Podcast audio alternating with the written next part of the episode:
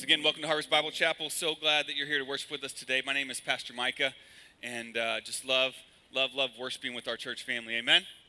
So good to be in the presence of the Lord. Uh, grab your Bibles. We're going to continue to worship today through the study of God's Word now. Uh, if you're a guest with us, man, we're really glad you're here. We would love to serve you, help you any way we can. So if you need anything at all, please let us know.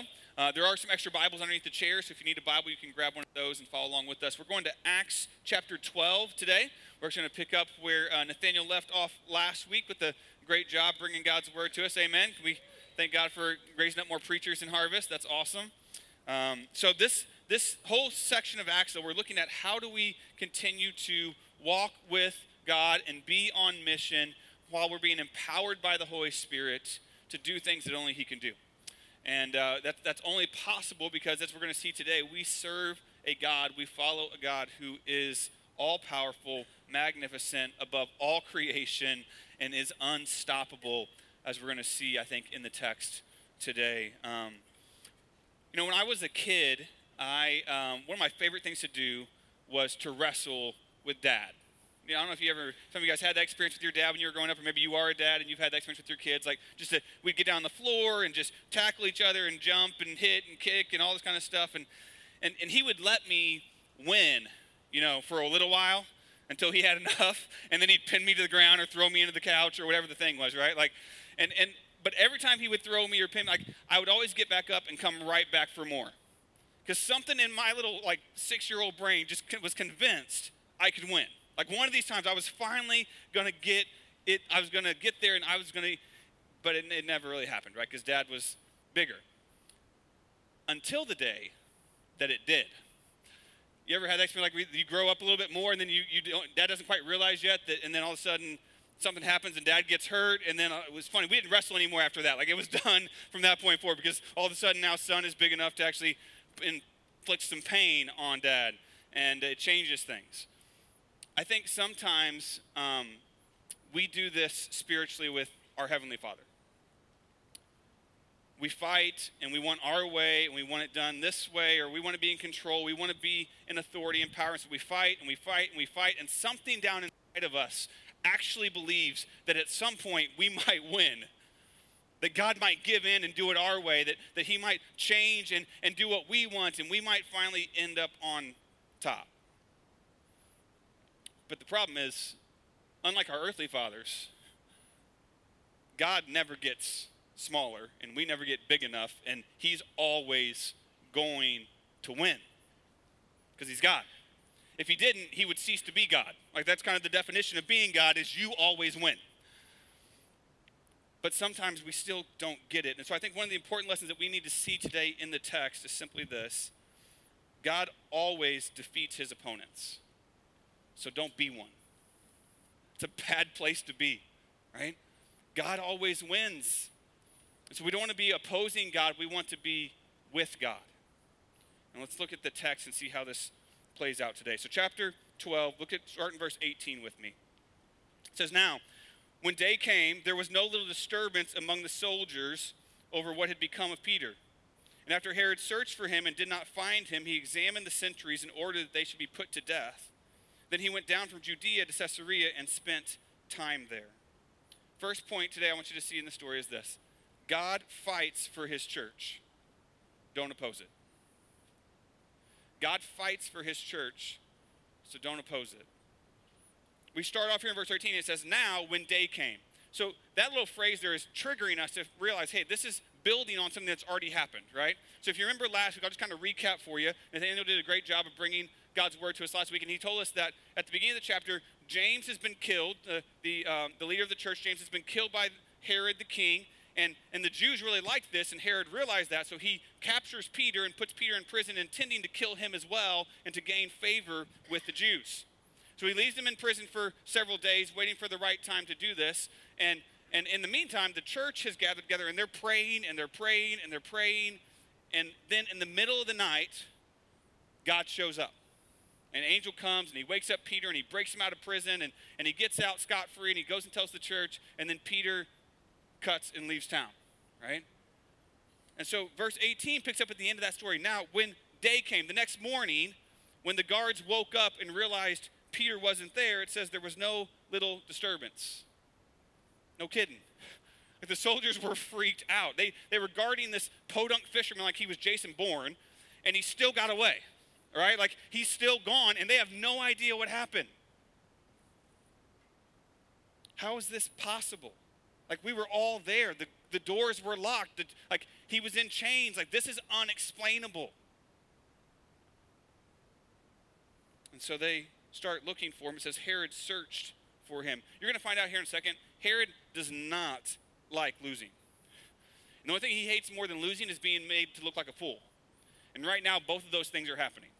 So you can guarantee that he used every single tool, every single soldier he had at his disposal to search for Peter. But the text says he still couldn't find him. This guy has access to the largest, most aggressive, most widespread, ruthless, powerful army, maybe of all time, but definitely of this time, and he still couldn't find Peter.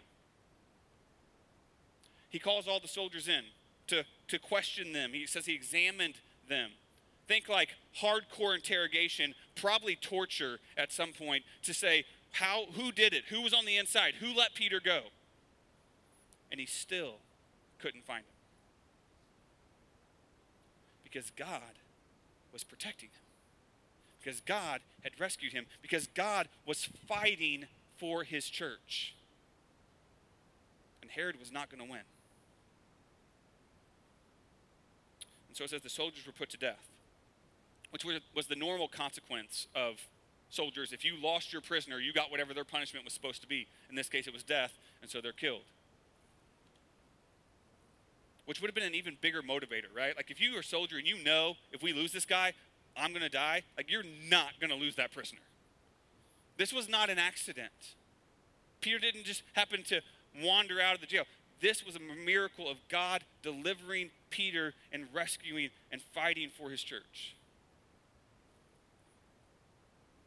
So it says Herod left town, he went down to Caesarea. He gave up. He, he was defeated. He put his tail between his legs and he went to the summer house. Okay, like he's out because he opposed God's church and he lost.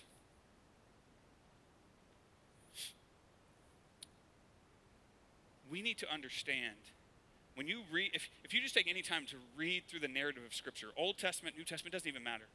What we see time and time and time again is that our God is an unstoppable God.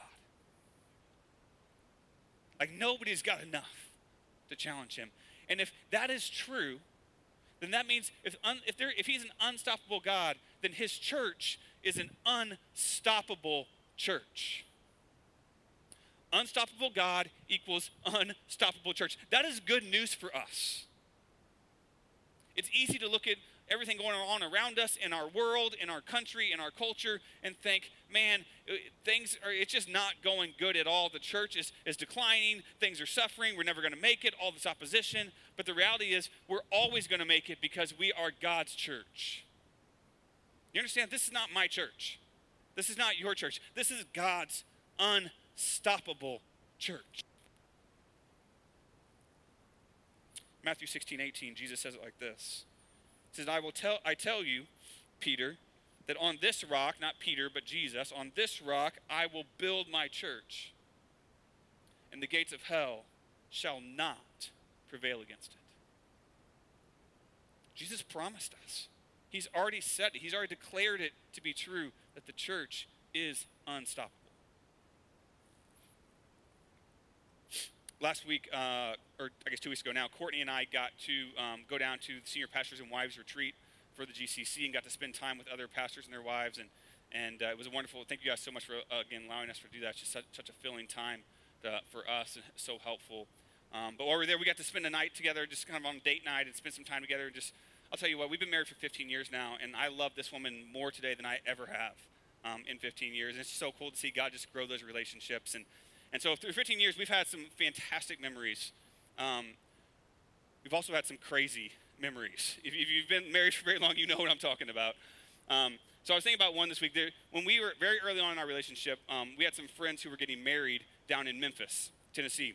And so we went down for the for the wedding and the festivities and stuff, and, and we were at I think we were at the rehearsal or something. We had we were leaving and we were going across the city to another part of the city to have dinner, um, and we didn't know where we were going, so we had to kind of caravan and follow you know the people in front of us. This was like pre GPS days, all right, 15 years ago. Okay, so so you didn't have GPS on your phone, right? so we just following everybody. You're trying to stick together, and so we started driving through kind of downtown Memphis, and we got through. If you know anything about Memphis, there's some fairly dicey areas. Okay, so we we kind of get in this kind of rough part of town and we're driving through and so i'm just sticking hard on the bumper of the person from because i do not want to get separated and lost and i don't know where i'm at so we're staying hard and we pull up to this light and we stop and so i pull up real tight and there's this guy kind of waiting in this parking lot to get out you know and i didn't let him out i just kind of pulled up real tight so so he just starts slamming on the horn and yelling and just like going at it and and my sweet beautiful loving caring naive wife rolls down the window and starts to yell back at this man,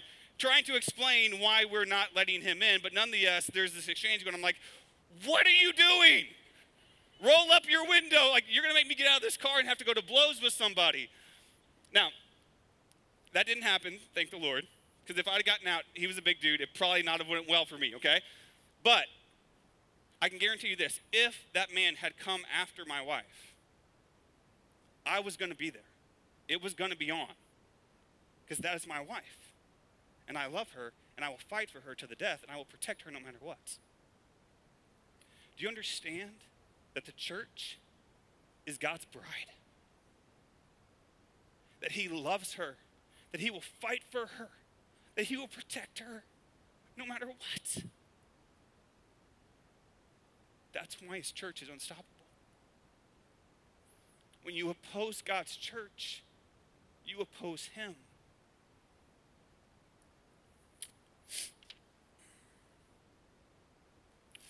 The difference is he's always big enough to win. I might have went down that day, okay, if, if something would have happened. I'm just telling you for real. But God never does.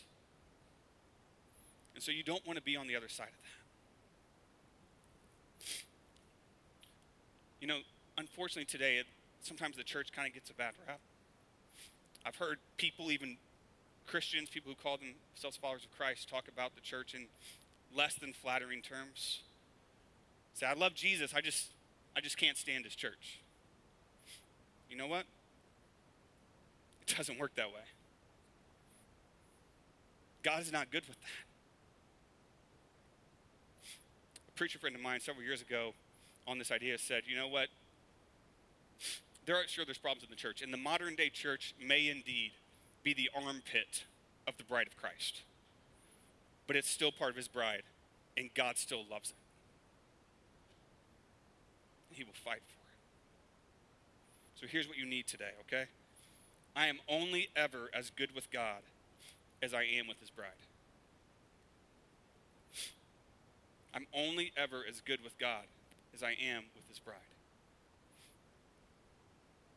If you got a problem with the church, you need to get with Jesus and get that fixed. Okay? God fights for his church. Don't oppose. That's point number one.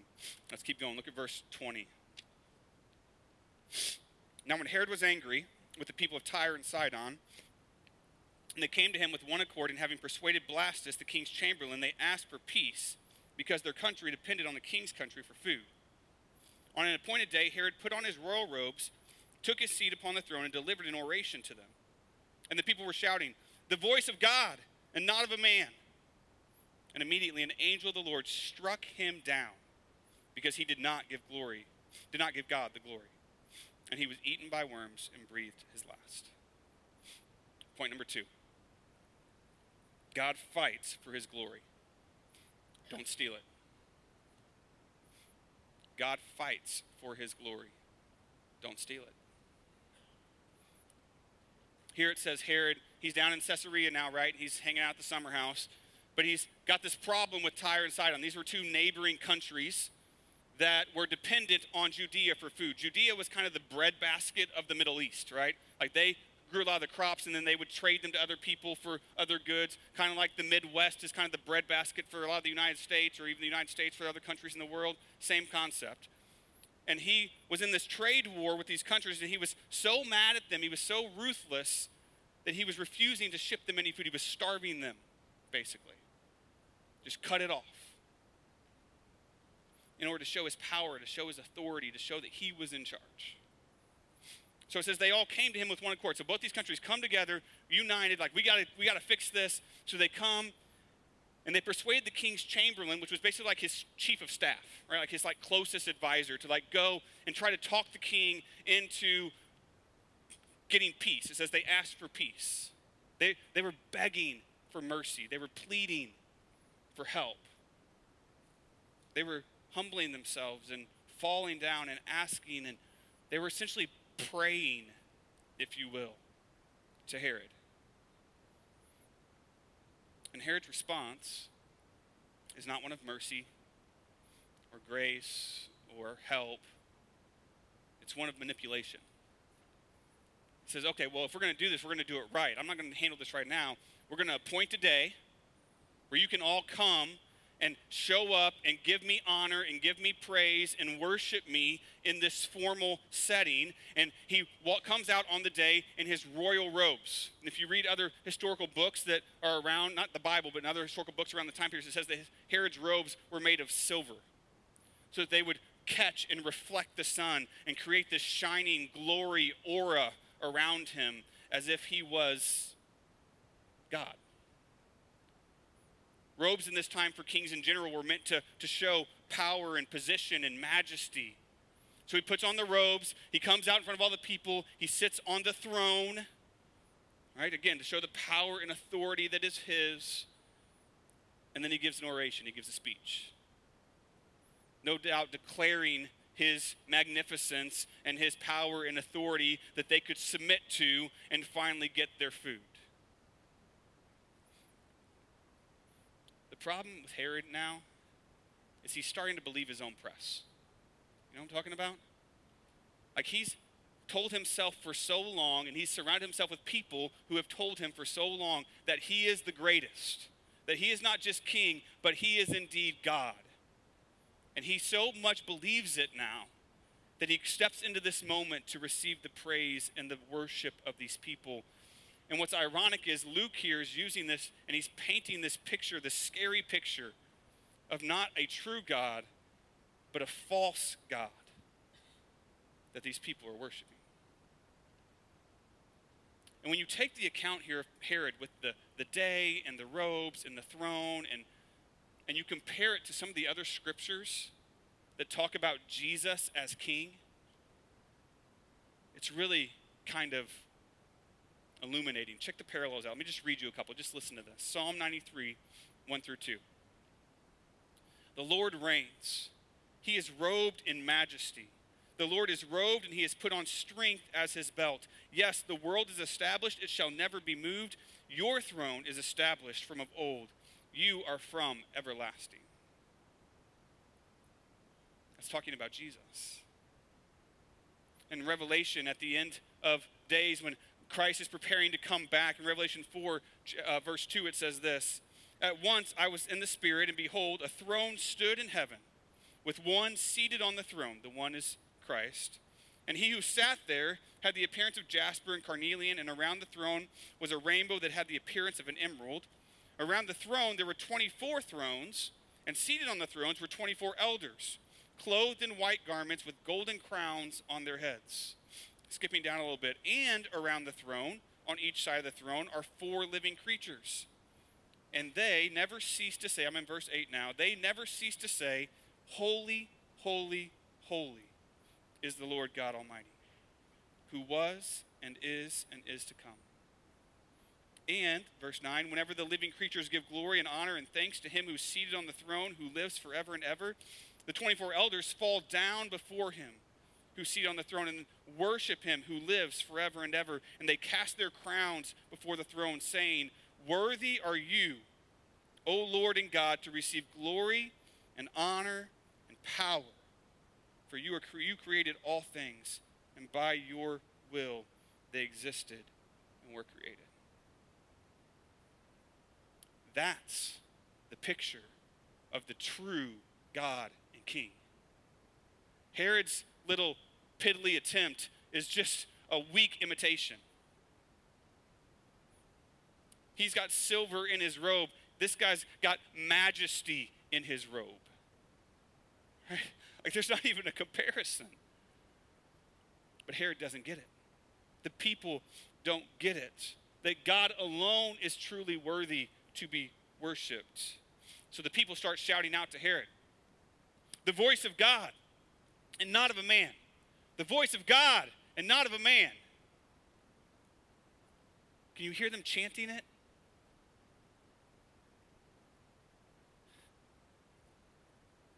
Herod was getting exactly what he wanted.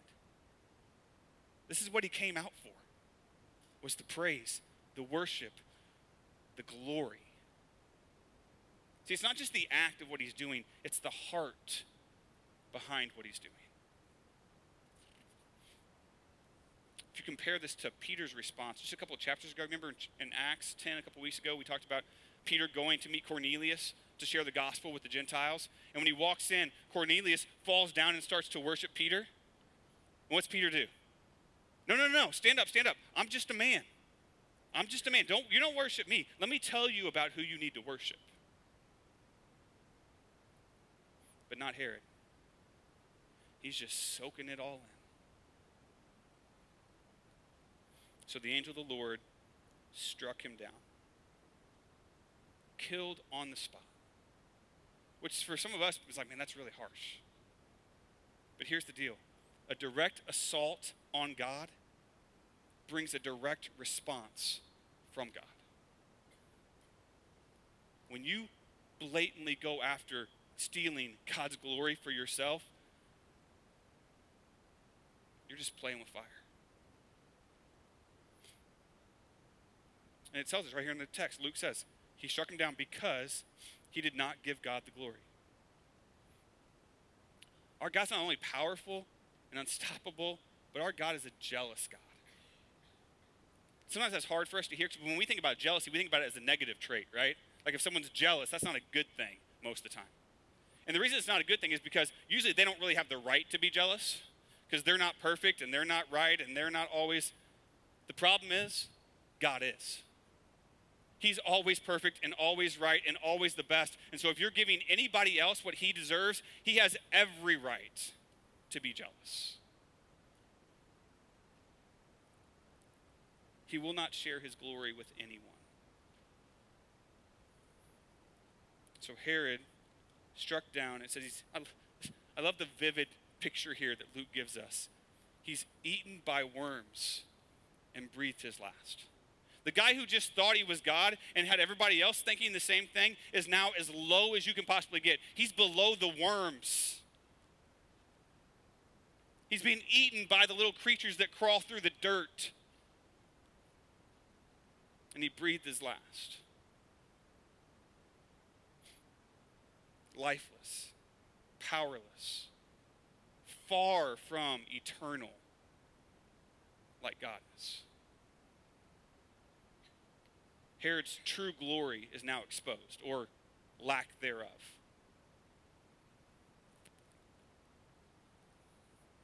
The hard part, I think, about this passage is in our most honest moments, we're all a little like Herod, aren't we? We all have those moments to one degree or another where we're prideful where we're, we're self centered, where we want the glory, we want the attention, we want the power, we want to sit on the throne of our own lives. We want to be the ones calling the shots. And we rebel against the true God and King so that I can grab all of that for myself. And that sin of rebellion separates us from God. And the Bible tells us that it's deserving of death physical and spiritual death. And we're so caught up in our own flesh and in our own self centeredness that we cannot find a way through it. We can't find a way to the other side. We can't find a way to get back in good standing with God again. And so, God, loving his people, desiring to still have a relationship with the people that are made in his image, sent his own son, Jesus, to come, to be born as a human, to walk this earth, and to do it perfectly and sinlessly, and to be everything that we could never be. And then he went to the cross and he died as a substitute. He took all of my guilt and all of my shame and all the all, all the, the death and the wrath that was owed to me, and he put it on himself. And he stood in my place and he paid the price for my sins. And he paid the price for your sins, for the sins of all who would believe. And he went to the grave, and three days later he rose back to life to prove that he was God. And to say, Come. Come to me. Let me be your king. Let me be your God. Repent of your sins and come, and I will forgive you, and I will clothe you, and I will bring you in to the family, and you will experience the true glory of God. Friends, we don't need our own glory. We don't need our own robes. We don't need our own throne. All we need is Jesus. Isaiah 61:10 says, "I will greatly rejoice in the Lord. My soul shall exult in my God, for he has clothed me with garments of salvation. He has covered me with robes of righteousness." When we repent, when we worship, when we glorify him alone, he covers us with the best, most wonderful, most magnificent robes of his glory far outweigh anything we can find on this earth. It's time for us to lay down the fake, empty, shiny robes that we think are so awesome and to come to God and let Him clothe us in the robes of His glory. If you've never done that, if you've never yet put your faith in Jesus, I mean, I, I adjure you, do it today. Stop running after your own glory and your own honor. It's always empty and it always fails, but Jesus never does. The constant story of our life is that we're running after and we're chasing after lesser glories sports, music, power, money, fame, business, whatever your thing is, we're always running after something that we think if I just get enough, if I just get a little bit more, I'll finally be happy, I'll finally be on top. And then we get a little more and it never works.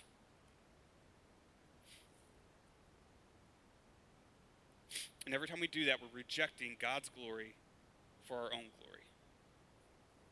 It's like giving up a view of the Grand Canyon to gaze into my own belly button. That's what you do when you give up your God's glory for your glory. That's the picture. It's like giving up box seats at the World Series to go home and play Wii baseball.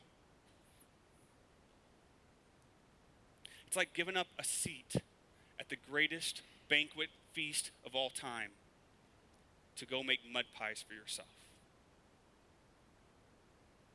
It doesn't make any sense. Everything else we can get is so much less. We always lose when we go after our glory instead of God's glory.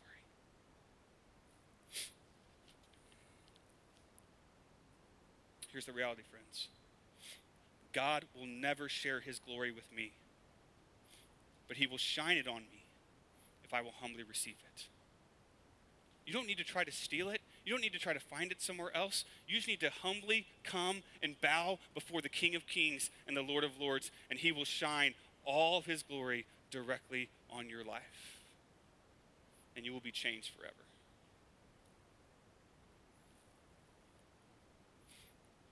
God fights for His church, don't oppose it. God fights for His glory, don't steal it. Last point, number three God fights for His mission don't miss it.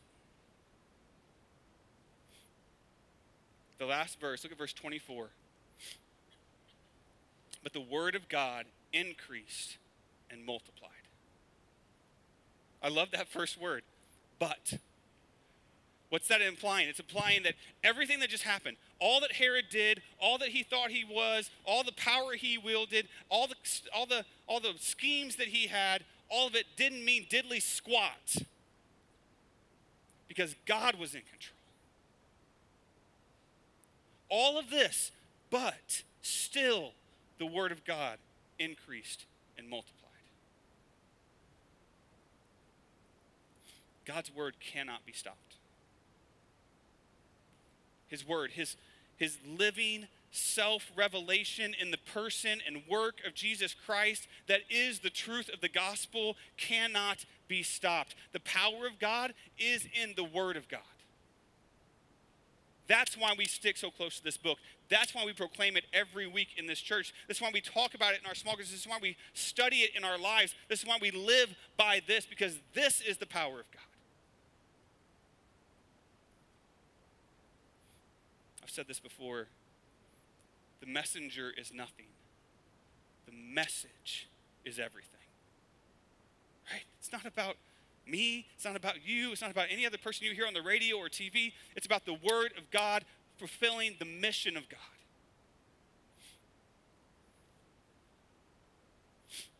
It's always Him. God does all of it. We just get to be along for the ride. We just get to join in in this great mission that He is accomplishing through His power. Herod missed the mission of God because he was too caught up in his own mission, in his own glory, in his own stuff. And he completely missed it. But God's mission didn't miss a beat. Right? Herod might not have been on it, but it kept marching on. I love the way John Stott says it in his commentary. He says this The chapter opens with James dead, Peter in prison, and Herod triumphing. But it closes with Herod dead, Peter free, and the word of God triumphing. Every single time, God's word wins. That's what we need more of. That's what we rely on. That's what we put our hope in. We just had the um, Super Bowl last Sunday, right? Chiefs Nobody? I don't get anything, really? So we had Super Bowl last Sunday, one of the biggest sporting events in the U.S. every year, maybe in the world, right? So I did a little research. This year, last Sunday, the average ticket price for the Super Bowl $7,136. Average. The average person traveled 1,540 miles to be in Miami to see the game, to be in the stadium, to be in the room. And for all of us who, you know, the money or just reality put that out of touch, 102 million people watch the game on TV or online. Why?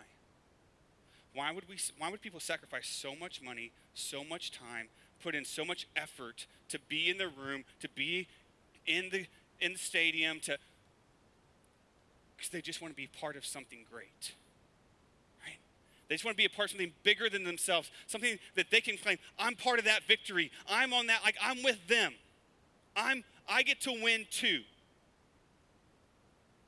And that's not actually a bad thing. God put that desire in every single one of us. He put this desire in us to be part of something bigger than ourselves, be part of something where we can be a part of a win that's beyond even our own lives. But it was never meant to point to football. Right? It was never meant to point to, to fame or fortune or any of that. It was meant to point us to the true glory of the God and King of the universe. That's what we're running after. That's the mission we need to be on. That's the room we need to be in. That's the victory that we need to be a part of. Is the glory of God every day, every moment. That's what we worship for. We're meant to worship Him and Him alone. Harvest, once we get that, once that sinks into our hearts and we give ourselves over to white hot worship of Jesus, We will be more pumped up and committed to Him and His glory and His mission than anything else in all of life.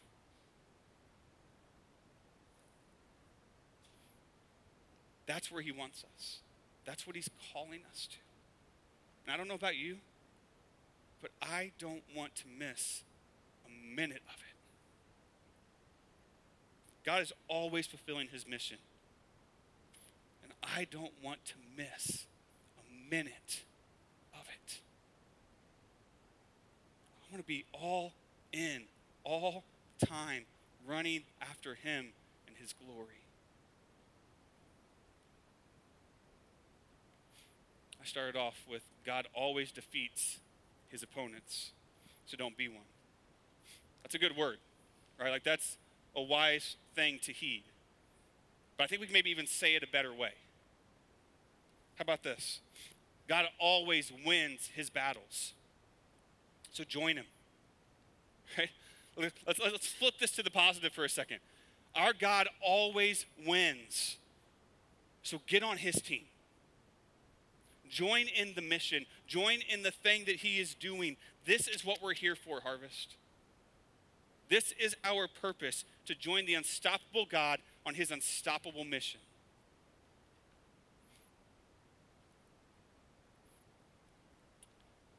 We just celebrated three years as a church. And over the last three years, we have seen God do some awesome things. Lost people being saved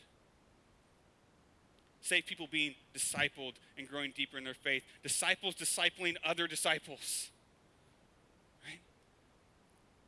God continuing to bring more and more people to worship and to be on mission for his glory.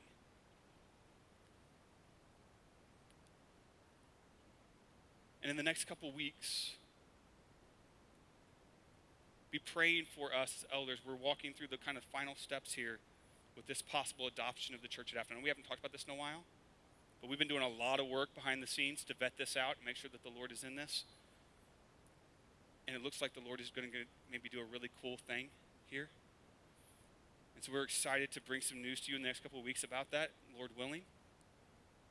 But here's the reason for all of it is so that God's mission can go forth and so that we can be a part of it. God could do all of this without any of us. Do you understand that? Like he could snap his finger and everybody would come to Jesus. But he's giving us this opportunity. He's giving us this next step as a church to step into something that could just multiply ministry and allow more people to be made disciples of. And we get to join in on that. We get to work for it. We get to give to it. We get to sow into the lives of other people. We get to be a part of God's mission the unstoppable God on his unstoppable mission wants us to be partners. That's what we're running after. I hope that's what your heart is stirred to do as well. Stand with me. We're going to pray, we're going to sing, we're going to worship the God that calls us on mission with him. Heavenly Father, we come before you now. Lord, we thank you, God, so much